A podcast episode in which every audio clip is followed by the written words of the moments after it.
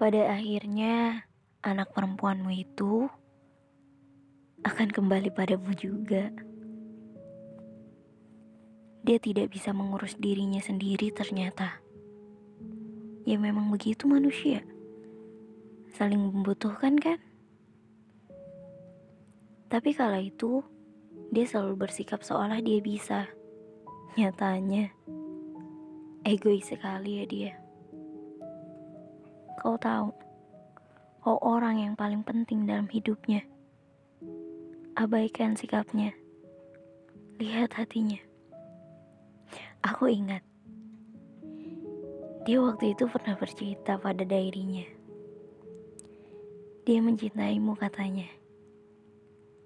Dia menyayangimu. Walau kecewanya amat besar, rasa sayangnya jauh lebih besar.